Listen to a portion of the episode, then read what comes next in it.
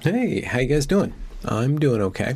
I have been kind of off camera a lot, doing quite a bit of reading and refreshing my thought patterns and thought centers by just delving into different forms of writing. And a writer that I stumbled across this week was Brittany King.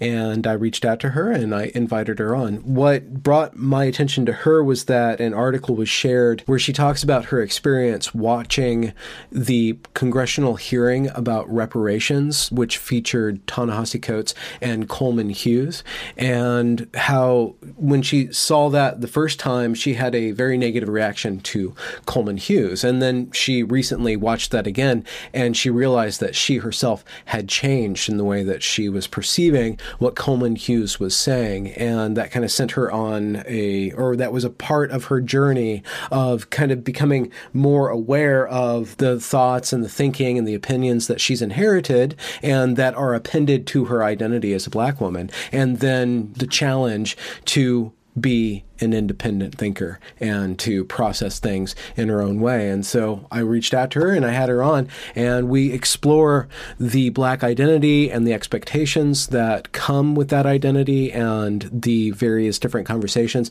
that are happening right now in America about the black experience and the white experience in America. This is a great conversation and very expansive for me. And I really hope that participating in discussions like this and then publishing them allows us as human beings to see each other as human beings rather than just markers of these identities and these historical forces, but really communicate with each other across the differences, which is something that I nominally was to learn at the Evergreen State College, and I hopefully am fulfilling one of those foci. So without further ado, here is Brittany King. Oh, and all of her articles are linked down in the description. Make sure to check them out. Here you go. In 2016, I founded a Black Lives Matter um, chapter in Columbus, Indiana, and it lasted for two years, and I it only ended because I got into NYU, so that's why it ended. During that time, I was having conflicting thoughts about what liberation was going to look like for Black people, and I was realizing that a lot of Black voices were being shunned because they didn't fit what the popular Black voice or narrative was and that I felt there was a lot to gain by listening to those voices. Um, but then again, those voices challenged a part of myself that I didn't want to really hear them out, if that makes sense. That's when I realized that a lot of my my thoughts and ideas are attached to my identity as a black person and that started my journey with critical thinking that when you critically think you need to like kind of detach your identity away from your ideas to give room to like interrogate yourself to like see what the truth actually is. Because all because i'm black doesn't mean this thing is the way i see it because i'm black. Like i have to look at it objectively. Hmm. so when i went to nyu and i was doing criticism was part of my well was basically my you know uh, master's degree study program. I had to really read people that i normally would not have read before in my life. Listening to this person whether white or black especially when it came to issues with race. I was very like no like i'm a black activist. I'm mm. for this. I'm for Malcolm X. I'm for this this but I'm not here for Shelby Steele. I'm not here for like John McWhorter or whatever. But after I started writing, and it was till the third semester, it took it was a journey, but I realized a lot of the ways I was thinking was wrong. And that by me only centering certain black voices and not considering every voice that's black, even if it completely as an antithesis of what I think is a form of anti-blackness. Hmm. For me to police what black is, that's not my that's not my business. I can't tell a black person you're not black because you don't sound the way I think black people should sound. And that we should if we don't want to be seen as a monolith, which we don't, then we need to invite all types of diverse thought into the diaspora of black and not just hone in on two ideas to yeah. represent 60 million people. The the conversations that happen uh, with regards to race in America. I was thinking about that while engaging with your piece when you bring up black conservatism and black radicalism and then i was thinking well then there's this there's the abolition movement from white people working to you know free the slaves or end slavery. And then civil rights movement was another flashpoint where the white population and the black population started to work together. And now we're in another iteration of white people and black people working together. And uh, there's one article that you bring up about white allyship. And there's all these different kind of nested conversations. And it seems to be uh, it develops and then it gets snagged in certain places. Where do you think the conversation is right right now. That's funny you bring that up. I actually revisited that article that I wrote. I think I wrote that this summer because that's when George Floyd was happening.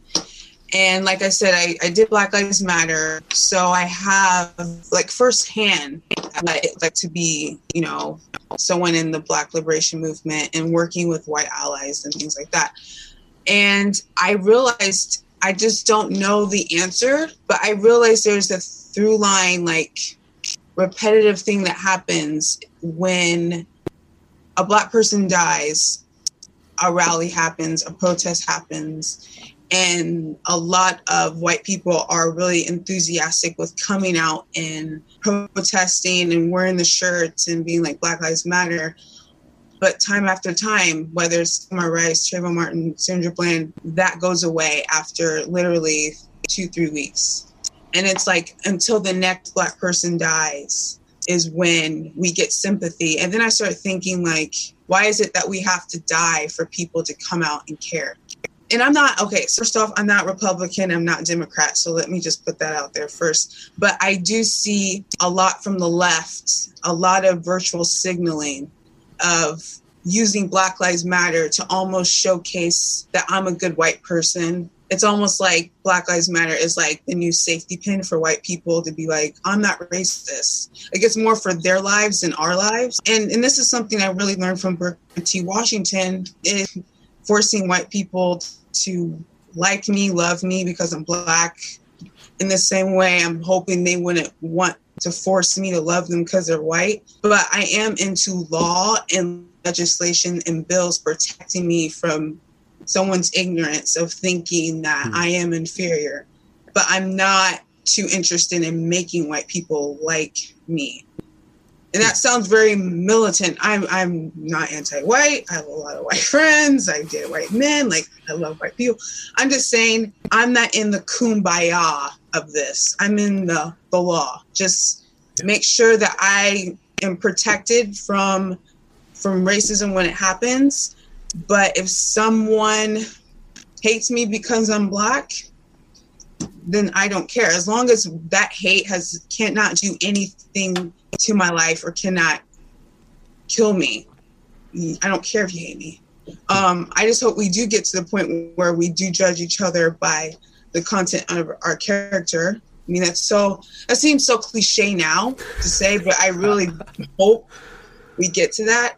Um, but yeah, I, I I think all of the stuff that we're seeing, like Black Lives Matter being painted on streets, even people coming down to like, oh, we're not gonna like call master bedrooms master use master because that's right. Like I don't care about that. I don't care about syrup being changed. I don't care about BLM in the streets. I don't care about black boxes on Instagram. I don't care about these businesses having Black Lives Matter suddenly in the, every window that I see walking around. I don't care. Like, I don't care. I don't care about your shirts. I don't care about your hats. Like, I want laws. Mm-hmm. That's it. And that's that's why we're still doing this because laws have not changed. Okay. You brought up something earlier about the black identity and uh, that kind of that group think. There's this excellent line in your article where you say that there's uh, there's a difference between everybody having the same idea or like a, a million uh, one idea being replicated in a million minds as opposed to a million minds coming through critical thinking and converging on on a similar idea. And the conversation around race, and it might have to do with the ways in which activism kind of happens, where everybody has to unify toward a common goal in order to get the voices heard. That over time has accumulated this sense of identity uh, that, or the sense of of activism being a part of. Uh, the black identity. Uh, do you, did you see that, and and where do you think that that came from in you, or because you, you, you talked about working your way out of that and starting to see different voices? How do you think that that was constructed for you? Are you saying that, um, like the civil rights movement, in essence, like the black struggle has become the identity of the black person? Is that what you mean? Well, I'm I'm wondering if that struggle, or to what extent that struggle has informed the black identity, and to what extent has that kind of informed uh, that aspect that you were talking about about only choosing certain voices as opposed to others, because everybody has to be on the same board in order to get something to to, to work out in the bigger society to become unified looks different for me. It doesn't necessarily mean we have to come unified and think the same, but come unified with diverse ideas and come up with something collective. I know that line that you're talking about, a million minds attached to an idea and not is different than a million people critically agreeing with an idea. I mean, that's how I see like the left and the right. No offense to anyone on those sides, but I see like hmm. the right has one thought and everyone's attached to it and not critically like thinking is that something i actually believe in or is it because i subscribe to being a republican or democrat i have to think this way mm. in the hmm. same essence of being black do i really feel this way do i really feel like this is actually a step toward liberation for black people or for myself or do i sign up for this because i don't want to be seen as anti-black or a coon or uncle tom or hmm. against my community. And I want to seem as authentically black as I possibly can. And that's what the point was for my essay was to shatter that illusion that because you're born black, you are, you don't have to prove it to anybody. And you have every right to think differently. And that that would actually cultivate more of a change for us and for the world to see we don't think the same, but the world in America thinks that because we, whether we do it consciously or subconsciously, uphold a couple of narratives that we feel represent us when each of us are a narrative. Hmm. That's that's the point. That hmm. white people get that, that privilege, hate using that word, it's so overused, but whatever.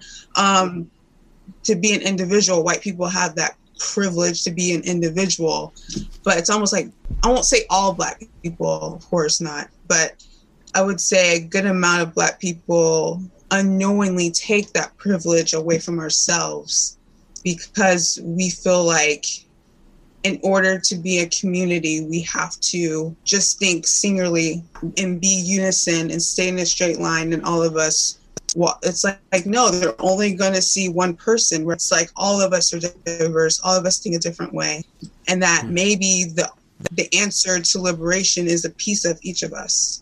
But since hmm. we don't want to listen to everyone, or we don't want to listen to the conservatives or what have you, that we dismiss people like Thomas Sowell, who I think is one of the most brilliant people ever to live. But on the other side, I think James Baldwin and Ta-Nehisi Coates are also amazing. All of these voices are amazing.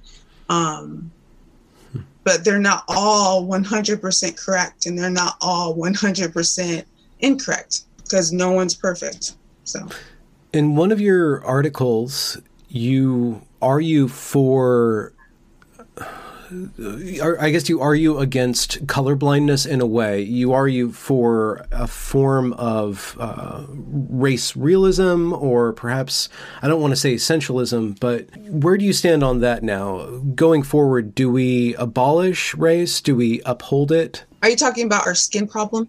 Yeah, that the piece? skin problem. Yeah. To what yeah, extent that, do we pay attention I, to that or let it go? Some people thought I was advocating for color blindness. Some people I think got what I was trying to say Um, what I was trying to say is people are striving for this utopia of post-racial world and that is what we're striving for and i think that's impossible we will always see color no matter what but i was trying to break down that implicit biases attached to color is maybe something that we can work on hmm. um, and i tried to do that with u- utilizing passing um, in the 50s 60s black people were passing more permanently to leave their black identity behind. And now we see like with rachel dolezal and the other lady jessica i think Krug, Kruger, her name? yeah. Kruger. yeah something like that. Um, where white people are passing as black and people believe it. And these people aren't passing for a year and getting caught. I mean these people are passing for a decade. Each woman i think was 10 years each they were being treated in the world as black women, as light skinned black women, but black women nonetheless, and started developing in their own ways. I mean, this is what they said in their interviews. Um, feeling they had the plight of a black person because that's how they've been treated through society. So, what I was trying to show was that your biases on someone's color is literally on the color, it has nothing to really do with that person because someone like Rachel, who's biologically white, would have been treated differently if she didn't pass for a black woman. You know what I'm saying? Mm-hmm. So it's like whatever racial discrimination she went through as a as passing as a light skinned white woman was because that's how she was presenting herself and that's how her her color came off because she was kind of tanning her skin too. But if she lived white, she would have had a different experience, and it's only because of the color. Not had nothing to do with who she was. So that's what I was trying to get to to that, and that that's why I wanted to end with Dr. King breaking it all down and ending it with literally the content of our character is all that matters. Hmm. But it is hard because race is what we see first. Okay. Do, so that's what I think. Do okay. So how important is race uh, then? Uh, and and how do we? could you define it? Uh, what are we talking about? The the racial narrative in America, at least with regards to black and white, can become very black and white, very essentialist. It boils down to these narratives that are uh, kind of crashing into each other constantly, and it seems like, do can we ever get free of that? Um, it seems like one one thing that you've landed on is that I don't want to change people's thoughts. I want to take care of my character and be sure that I'm safe from violence or discrimination, uh, financial or some sort of quantifiable way. Uh, do the a lot of the conversation right now, at least from Robin DiAngelo and Ibram Kendi, is about trying to get people to think the same way, trying to become anti-racist, trying to you know weasel into our brains and perform all these you know almost rites of passage where we prostrate ourselves and stuff. Do you what, what's your take on that kind of uh, path? It's such a complex i mean it really is complicated. Race race can be simply defined as this having different skin color than someone else. But it's not that simple because we have culture. And race is like a has become like a biological thing where when you come out of your mother's womb they mark you as black or white or whatever. Um doesn't mean all those experiences that you're going to have is attached to you. It just means you're black and good luck with in the world, or you're white and good luck with the world. But when society steps in, they start to treat you as what your color is and hmm. the construction of what blackness is becomes who you are in a way. That is why I feel like there are some black people who are obviously born black and they say, "Well, I don't I've never felt this way. I've never felt racism in this way." and it might have been because of the society that was around them didn't give them the same experience as blackness as someone in chicago or someone in mm-hmm. gary indiana or ferguson but doesn't mean that person's less black just means maybe they didn't experience blackness in that extent but with um you mentioned what's his name kendi Yeah. Ibram Kendi. um, he was trying to make a separation between not racist and anti-racist. I always try to look at someone's thoughts or opinions as them being as sincere as they can be or trying. I think there's some flaws in anti-racism. Hmm. I think right now and actually made a, a post about this on facebook that i fear that there's while we're dealing with racism or trying to be anti-racist there's something else breeding in the world this artificial anti-racism Hmm. where i feel like some people are realizing that there's a bit of a monetary gift in keeping racism around whether they're fighting it or not. And I feel like there's some people fighting against racism, regardless of color and the way they're fighting, that see racism, anti-racism, and I'm not talking about him in, in particular. I'm just talking about in general. That there's people that see anti-racist work as a nine to five job, and that if racism doesn't exist, they don't have a paycheck. Therefore, they find ways to cultivate artificial racism to keep um, their banks full. Mhm. And that is actually a lot of the stuff that I'm trying. Like this essay um, might be the first tip top layer to beginning at that, but I'm starting to really interrogate both sides of, of people who call themselves anti-racist warriors there are real people who are really wanting to end racism and there's people who act like they do but they don't they're actually perpetuating it more The notions of implicit bias and systemic racism, I find to be.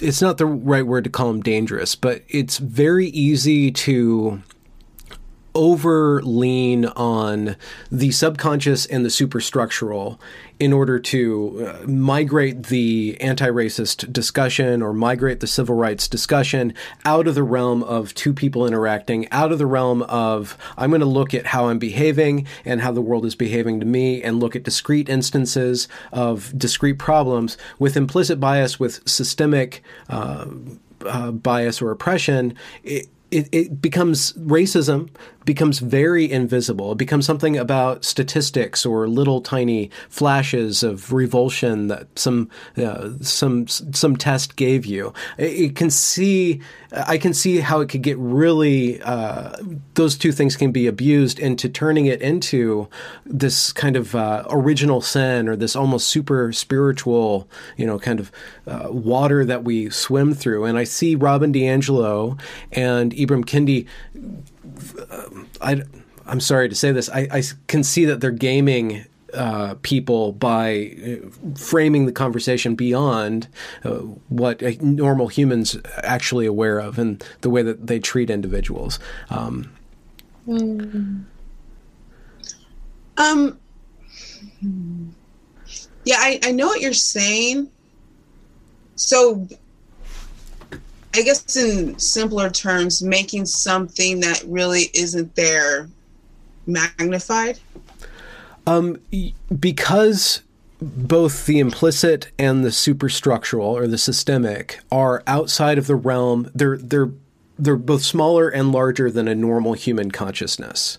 They're, they're something yeah. that that we can't actually be aware of in in both respects unless you look statistically or you come up with some sort of test that just gauges micro interactions. It's very hard to quantify those things and therefore it's very easy to blow them out of proportion or completely disregard them.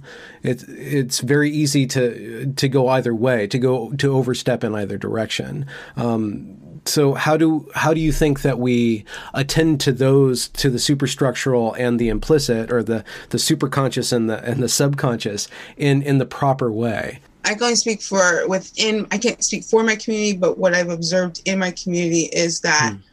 there are some that go by statistics and therefore they can restrain their mind from oh overreacting to what they're seeing in outside reality. They're like someone, I don't know if it was Coleman Hughes, but someone said in 2019 or 2018, nine people, nine black people were unarmed black people were killed by police. And therefore, when they were seeing all of these police killings happening, for them, they felt like this was media manipulating people to have this hysterical reaction that black people are dying constantly every single day. Um, then there's some black people in my community that grow up in certain areas where they see this type of violence all the time or they receive this type of violence all the time and do not trust those statistics. They feel like, like those statistics in itself are racist and that those police officers, wherever they are, are not um, reporting these murders or these altercations um, mm-hmm. correctly.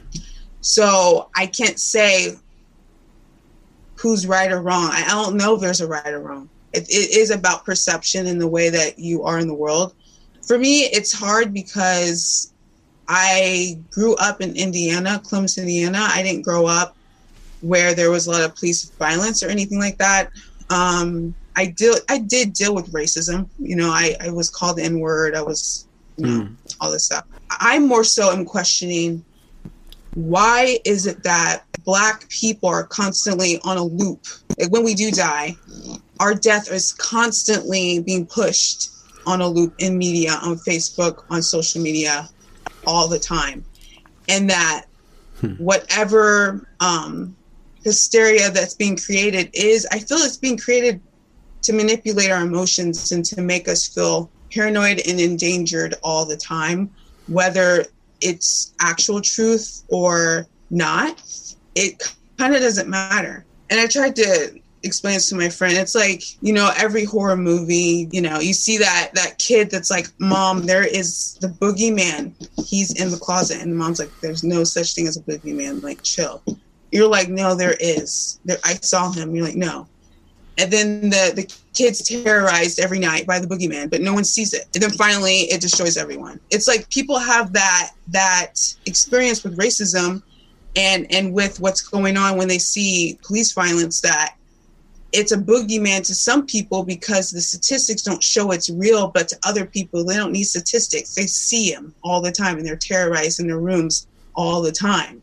Hmm. so it's like it depends on where where you are I don't. I just can't discount um, the emotions and and what I've seen from my community, even if I don't experience those um, perspectives necessarily. I I do believe them.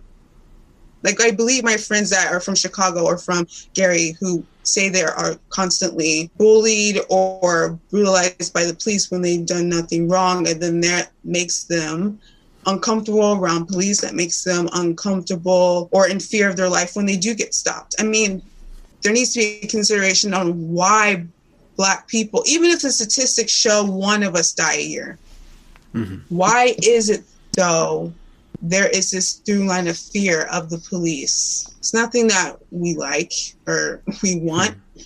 I think for me, seeking out other black voices and and really looking at statistics and facts it has mentally has helped me kind of gain control of my emotions. I will not allow whatever the powers that be to make me feel like i can't walk the streets of america if that yeah. makes sense. Like i'm not going to be that one. So it, it's hard I don't even know if I answered your question, but no, it's you, it's a hard yeah thing. So the I was talking about the utopia of a post-racial world, um, and Coleman Hughes said this, and I think it's very important and actually true. People see racism as something to end, but racism to me will never end. And he compared it to murder. He's like, murder is wrong. Murder shouldn't happen. But murder will happen. But there's laws against murdering people. And that's how I see racism. Racism should not happen. It's wrong, but it, it will happen. And we just need laws against it. And you can't mandate people to not be ignorant and, and be a bigot in all of these arenas, like not just black and white in every way. Um, but I think the less power we give those people, like if we just have laws against like certain things happening and we just don't give those people power. Like before, I, I was telling my um, couple of my friends that before in Black Lives Matter, if someone were to call me the N word, it would be an issue, like a big issue. Like I would re I would react instantly. I think now if someone called me the N word, I think I could actually smile at that person. Hmm. And not because the power happens when I give it power. Like they're saying that to get a reaction on me. They're not just saying it just to be like, hey, like they want they want the power. They want me to feel inferior. And by me projecting anger and hate on them, even justified. So if someone did, justified, but that gives them what they want. Hmm. But if I look at you, I'm like, you're that word does nothing. It has no power. Hmm. I'm an American. Get used to it. Bye. like that's, that's I think that's how I would react. What sparked your interest in becoming a founder of a Black Lives Matter chapter? During college, I did organize some die-ins for Eric Garner. I, I wasn't a part of an organization, but I organized like a die-in and like a protest for Mike Brown and stuff like that. But then when I saw Alton Sterling die, like footage of it, not CNN, not Fox, like an actual like raw footage that someone put on YouTube, it was unbelievable to see that he was literally on the ground. The police were on him, but the police were doing this odd, like audio alibi, knowing that there might not be footage, but if they act like there's a commotion, like get on the ground, get on the ground, oh, he has a gun. Oh, and then they shot like I saw it. He wasn't moving. They shot him. And I was like, that's it. And then the next day, not even 24 hours later, Philando Castillo was shot. And I was like, I had a lot of rage in me. I I was I think I was 26 or 27. I had a lot of rage. A lot. And I knew I needed to get it out in a positive way. So I went to City Hall. I protested with like 15 to 20 friends. And then after that, I was like, I'm sick of protesting. Like I'm sick of the fact that I can recycle this this poster for someone else that's mm-hmm. gonna die. I'm like, I'm I'm really kind of over it. And so I was talking to my friends like we should start something Columbus. I don't know what to call it, but and Black Lives Matter was a thing already for three years. I didn't even think about Black Lives Matter. I was just like, what should we call this? So I actually looked at their objectives at the time, and it was pretty, you know, straight on. They had like at that time six objectives, um, all centered on anti-police brutality, and you know, um, it wasn't really what I see now, but it hmm. was very clear. And I felt like, okay, this is something I can get behind. I'm going to have to reshape it for my community because we're not like these other communities that's dealing with like these these um, issues head on. But I'm like, we can start by just holding events and sessions on talking about this because it's not talked about in my community. Like we think that racism. Like if we hear racism, we're like, what's? How do you spell that? Like no one even knows like what that is. That's why it started. It didn't start because I'm like, I want to start an organization. It was just like an organic thing. How did that work out then? Those conversations did uh, was there participation in all the different uh, races and uh, demographics? I would say 90% of our people were white, and we ended up having a pretty good following. I was shocked. I was like, hmm. you know, I was like, this isn't going to last more than six months because my community was just really conservative and really, and nothing against Republicans. I have Republican friends, really Republican and I was just like, I don't think this is gonna last. Something's gonna happen to where someone is going to try something, but luckily for me, I was always a fan of Dr. King. Um, I I learned about him. My dad, he grew up in Jim Crow, so I've learned about Dr. King all my life, and I really went back to like the drawing board of how he organized stuff. And I'm like, I need to do it the way he did it because he did it well. Like, hmm. so I I kind of modeled not try. I didn't try to be. My last name is King, so whatever. But I wasn't trying to be the next Martin Luther King. I was just taking archival evidence of this is how something works and what better way to do it in a town that hmm. mirrors some of what he had to deal with so and it and it did work and a lot of people who actually would come to our events were like i was coming to actually speak to you on how disgusting i thought black lives matter was I was actually going to write the paper about how bad this event was. And they would come up with tears like, I can't believe that I've been ignorant, or, or I can't believe I didn't understand the side of the issue. Because for me, I wasn't I wasn't saying it in a way where I was like, white people, you're racist, and I wasn't doing that. Like for me, that's just not gonna work for me. I was just one on one explaining my experience as someone that grew up in this town and then bringing in what was happening nationally like charlottesville was happening and stuff like that and disarming people with listen let's just let's just talk and people were open people were talking people were inviting their friends um hmm. and i think it went as perfect as it could have and i'm really happy that I did it. Hmm. So, yeah. Does was your father or your ancestors involved in the civil rights uh, movement directly? Is that part of kind of your your heritage? Um, I don't think my dad was like a part of the civil rights movement, but he did grow up in Alabama, Birmingham, and he would see the marches. He did tell me once that he walked home with um, Martin Luther King's little brother. I thought that's cool. I'm like, that's enough for me. I'm gonna tell everyone.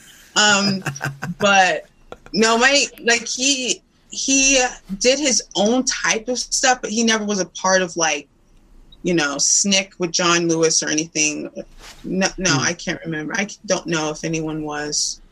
Um, but we were always he would tell us relay stories about him growing up in the South and telling us about certain circumstances that he went through and it was almost not told to us it wasn't told to us in a way that okay this is why you should fear white people or this is why you should fear being it was more like how you would tell your kids just stories of how you you are brought up and i think he did that to subconsciously make us aware that if this happens to you, kind of get us prepared if it happened to us Okay. Yeah. But never made us hate, fear white people ever. If anything, he preached.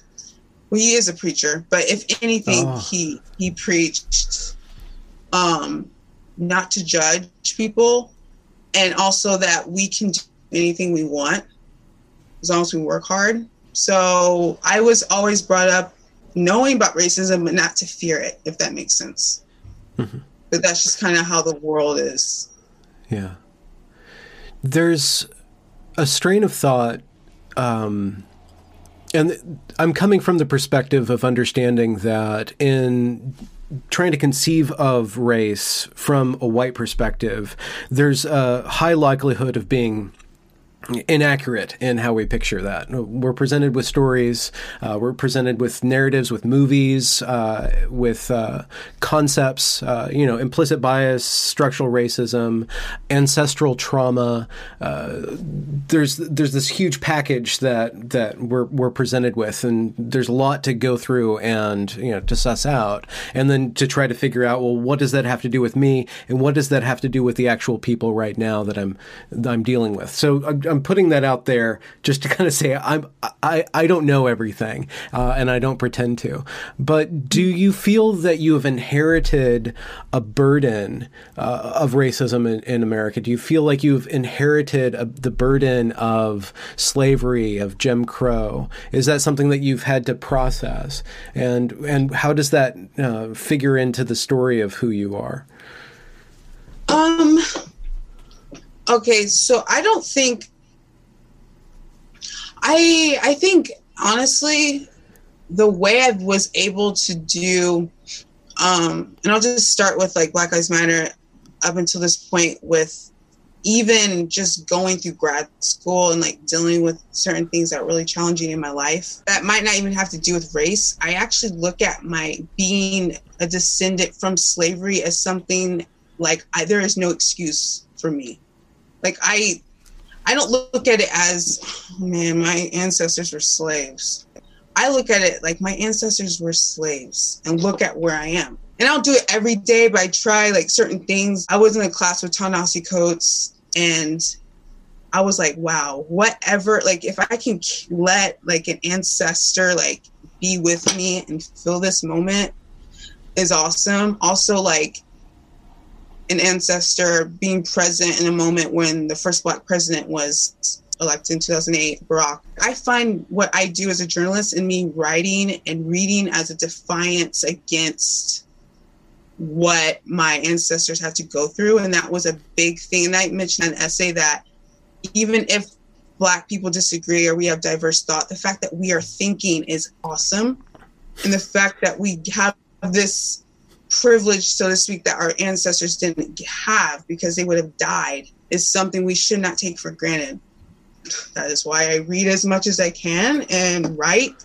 And I find it paying homage to civil rights uh, um, activists and my ancestors. I find both nothing of a burden. I find it hmm. a privilege to hmm. know that we have gone from this point 400 years ago to this point. I, I'm not one of those people that are like, we haven't progressed. To say that we haven't progressed, you're basically saying that you're still in shackles like your ancestor. I'm pretty sure they'd rather be right here. So, no, I don't find it a burden, but I know what you mean by like a burden, maybe as carrying the torch of the Black struggle. I again don't find that a burden. I use I utilize my my writing and my essays to carry that torch. I don't I'm not the same type of black I am a black activist and I'm also a critical thought activist. Two things.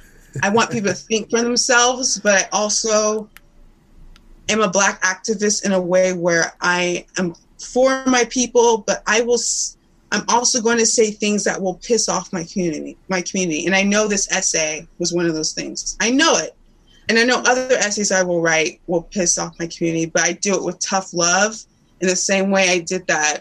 I am not your hashtag with the white with white allyship. It's not to say I don't want white people's help or I don't want community with white people. That's not it. I'm interrogating your intent. That is what I'm doing. And that you don't get to jump in and out of activism or allyship if that's what you want to be and also with my community, I interrogate certain stuff like, do we really mean this, or are we all going along with this because this person has been perched up as like the savior? Like we should actually be criticizing this person or critiquing this person, making sure like they are actually telling the truth. Some might see me as a black antagonist. I would say I'm a black, you know, activist, positive in all ways Hmm. Um, but yeah, that's how I see myself in activism. How do you see? Um, so the George Floyd protests have been kind of just going on and on, and there's always going to be something right around the corner where there's a altercation, uh, whether justified or unjustified, egregious or misunderstood, or a court decision comes through, and it just seems like we're going through this process of one protest after another protest after another protest after another protest, and looking at it, and just you can selectively find the footage to see that things are going off the rails if you look at it the right way. What do you see is happening uh, right now with the protests that continue to go on, the riot, rioting, and where do you think that that's going to, you know, leave us in the next few months or in the next coming time? Like, where do you think this is going? And are you worried about that? Um. So, so I have to say, okay, a couple of things. So I know that I think the New York Times was the one that came out with the statistic: ninety-three percent of protests have been peaceful. Obviously, seven percent has not. Though I think that seven percent has done a lot of damage to the Black Lives Matter movement. Um, the thing people need to understand is that Black Lives Matter is a national organization, and then any cities there are different pockets of chapters, and sometimes they don't all have the same objective, and they all and they all don't come together and say we're going to go and protest. Like one city does something one, um, and one might be more radical than the next. For me, we did protest in Columbus though I purposely did not do a protest every single time something happened because it would be inauthentic to my city. It, it just wouldn't make sense. Like, I'm not going to just do a protest to be like, see, we're doing something too. No. White people are asking me, like, why aren't we protesting more? And I'm like, I wonder if people ask Dr. King, like, why don't you put yourself out there for us to do something? Like, that's kind of how it came off. And I'm like, okay. Mm, it, sometimes you don't you you can go and what I would do is I would go to Indianapolis or Gary and support the protests happening there because I know like they actually are dealing with police brutality like more on the ground. And in my city, it wasn't like that. So I would go and tell my uh, members let's let's help them, but we don't need to do it here. We don't need a thousand protests everywhere. We need to help the ones that are really dealing with it. But I know what you're talking about. I think in Washington, in Portland, there were some Black Lives Matter people making white people hold their fist up and saying, if you don't say Black Lives Matter and hold your fist up, you're a white supremacist, or knocking over people's food and whatever, like, you know what I mean? Like outside diners having their food and they were like going down and whatever, destroying stuff. Again that was the 7% that wasn't peaceful. For me i feel like for i on my page and i haven't been over a blm in two years or three years but on my page i denounced them.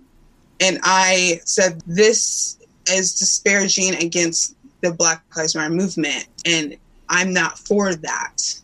I'm not for artificial forcing where i'm going to tell a white person put your fist up right now and say i matter any white supremacist could do that if they really want to finish their burger. Like it's not hard to be like, you matter. Okay, bye. Like it's not hard. That doesn't change nothing. Like, mm. does that really when you go home you're safer because that one white person did what you said? I I'm not for that. Um I think there's always a time and a place for protests. I am starting to wonder if protests are becoming antiquated and there's a different way to do things now because we do have more access. And the reason why dr king malcolm x fred hampton all of these people john lewis did protest is because they didn't have access. And their it, their voice didn't literally could not be heard in certain rooms or with people.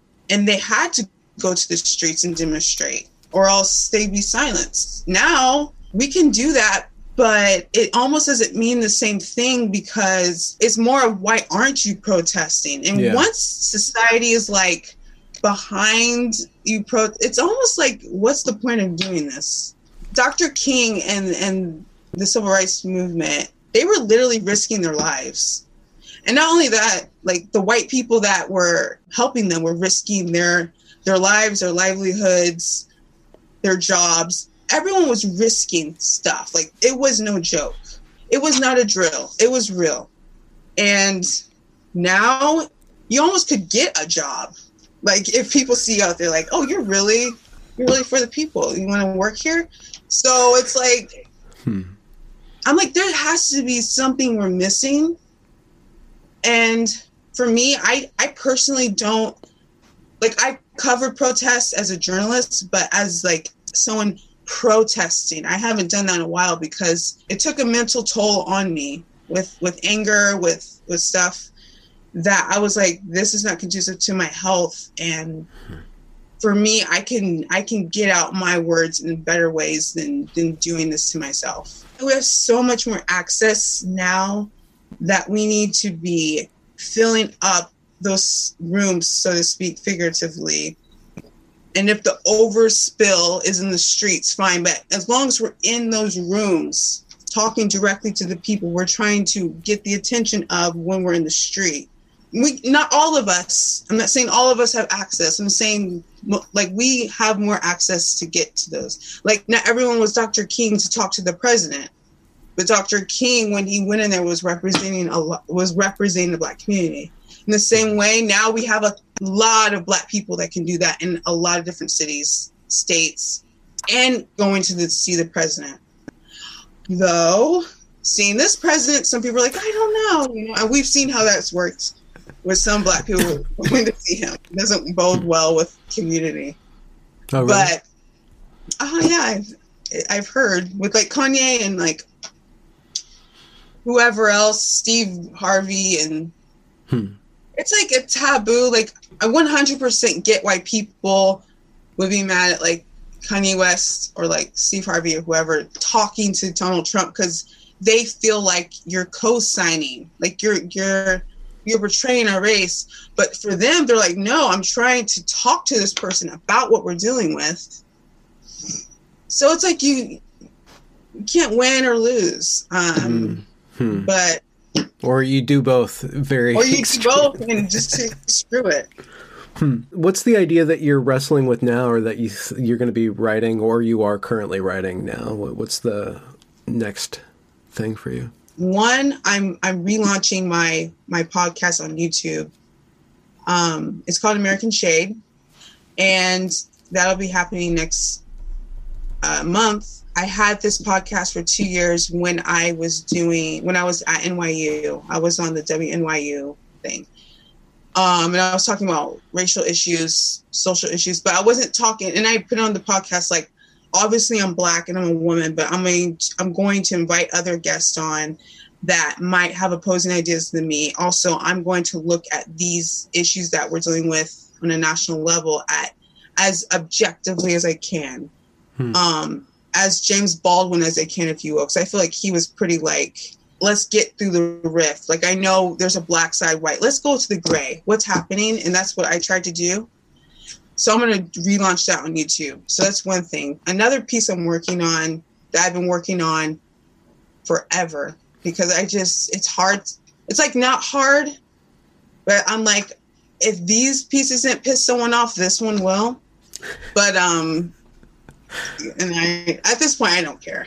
Like I'm 30, well, I don't really care. But it's called the danger. Well, I don't know what it's called, but I'm going to talk about the um the danger of identity politics and talk about my how I've evolved to where I've I'm thinking now versus a couple years ago or three years ago to how if it didn't fit this this black line, it was it was not right. If it didn't fit this, no, bye. Hmm. If you sound like this person, if you sound like you know, like um, when I was watching the the congressional hearing with Ta-Nehisi Coates and Coleman Hughes, and I was like, well, he's not for reparations, he's a coon, Hmm. Coleman. Then after watching, like it was funny. I think watching that really clicked on wow, I have changed the way I've thought because when I watched that, I was like, how could I have thought that about him? I was like, I still think Ta-Nehisi's correct, but I still, but now I see Coleman's argument, and not only did he have courage to say it at that age, I think it was like 22, 23. What he was saying was not wrong. It might make black people feel um, upset or interrogated or challenged, um, but how what his perspective was wasn't just an emotional response. It was like he had like statistics on why we shouldn't. And it was more so it's like I don't think we deserve it. It wasn't that. It was like I think this would actually harm us if we get it. And Ta-Nehisi was like, no, we're owed this because of we were harmed. Both I feel like were right. And that is, inspired me to kind of harken back to Du Bois and Booker T. Washington. And I was kind of seeing that, those two sides again. And then I'm like, oh, like black liberal liberalism or radicalism, the mm black conservative, like both are right. Why is there a binary? One, why is there a binary anyway? That's one. And two, why is it that one side, if you don't, if you're not on that side, you are not only not right, but you're not black, you're not part of the community. Like I'm like, I'm not, I'm not for that. And I was like that. I I was.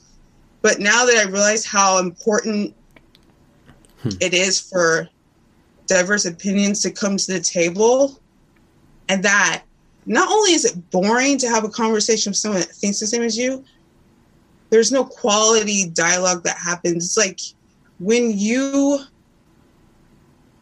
have a conversation with someone you're consenting to being uncomfortable and being with intention and being offended because not everyone's going to think like you and wouldn't that suck if we all thought the same anyway? Like, how boring would that be? I don't want, no. Hmm. So, I that's that's kind of how I take things now, and things I kind of roll off my back because they're not attached to like what they're saying doesn't hurt me because my ideas are not did not come through a vetting of my emotions. It came through logic. But before it was like I think this way because of me and my experience. And if someone challenges it, you're challenging who I am. Now, if someone challenges me, it's like you're just challenging what i am trying to come up with, and I might be wrong because I'm not God. So I could be wrong. Maybe let's talk about it. Let's see. So that's how I, I how I am now. Um, and it how does just it feel? Freeing. To be hmm. honest, I feel I feel way more free to one say what I want and and and I consider so many more um, different point of views. Like I'm so open to just hearing everyone because I don't feel attacked by anyone. I'm just like, okay, you're someone else that thinks differently. Cool. Let's well, we can't have coffee, but let's Zoom. My friends now, I think before I would definitely be like, we would think singularly, but now I think I know that they love like we get into debates like three or four hours and I'll be challenging them, white or black, and I'll be challenging them on stuff. Even if I kind of agree with them, I still challenge them because I want to see is this something you believe? Or are you just saying this because you're regurgitating something you heard that you think you should believe because you're this is your part of your identity? Like everything I say is what I believe. What I write in print, I don't regret because it one, it took a long time for me to write it, and it took a long time for me to decide is this what I want out there. And when I send it to editor, I know it could be critiqued, but I'm ready to fight for what I said because that's what I meant. Yeah. So I feel good. You said that it was watching, it was rewatching the congressional hearing uh, on reparations with uh, Ta-Nehisi Coates and uh, Coleman Hughes. That seeing that again was when you're like, oh, I've changed. But what do you think changed you? What? Oh, there was a there was a lot of different things. I think that was kind of like, yeah. And it was so stark because I just remember how I reacted to this very thing not too long ago Yeah, and then almost like how could i have like really dumbfounded like i really was kind of ignorant hmm. not to say other people i mean people can say what they want about that hearing for me how i reacted was a little juvenile and it just was like you didn't even hear him the fact that he was on the opposite side of someone that you admire was enough mm-hmm. he was on that it was in that house of of conservatism and that binary, and therefore whatever he said okay. was wrong. what was it that that got you to open up? And and I asked that to you know, was it a book? Was it a novel? Was it an experience? Oh was my it grad gosh. school? Like, was there this one is thing? going to be. I, I mean, I don't care at this point, but this is a controversial, very controversial, of how I kind. It was like this, um, just a, a breaking, like, Hmm. and this person did it. I mean, it wasn't this person but it was listening to this person and then finding out who this person was after I heard this person. Let's see. Who was it? Oh, I have him here. I don't know if you see that. oh no! Okay, so and and and just to show, I have Ta-Nehisi Coates was with Jordan. I Okay. love both. Hmm. I and you can. They both can exist. I understand Jordan Peterson, very controversial. And it's funny because I was hearing his stuff on YouTube. I just I don't even know how I came up. I was listening to a panel discussion that he was on, and I just thought what he was saying. I'm like, oh, he's he has some stuff to say. So I started listening to him. And then I'm like, wow, like he's really challenging how I critically think and really like making me reconsider some stuff. And then I heard about the controversy, and I'm like, what?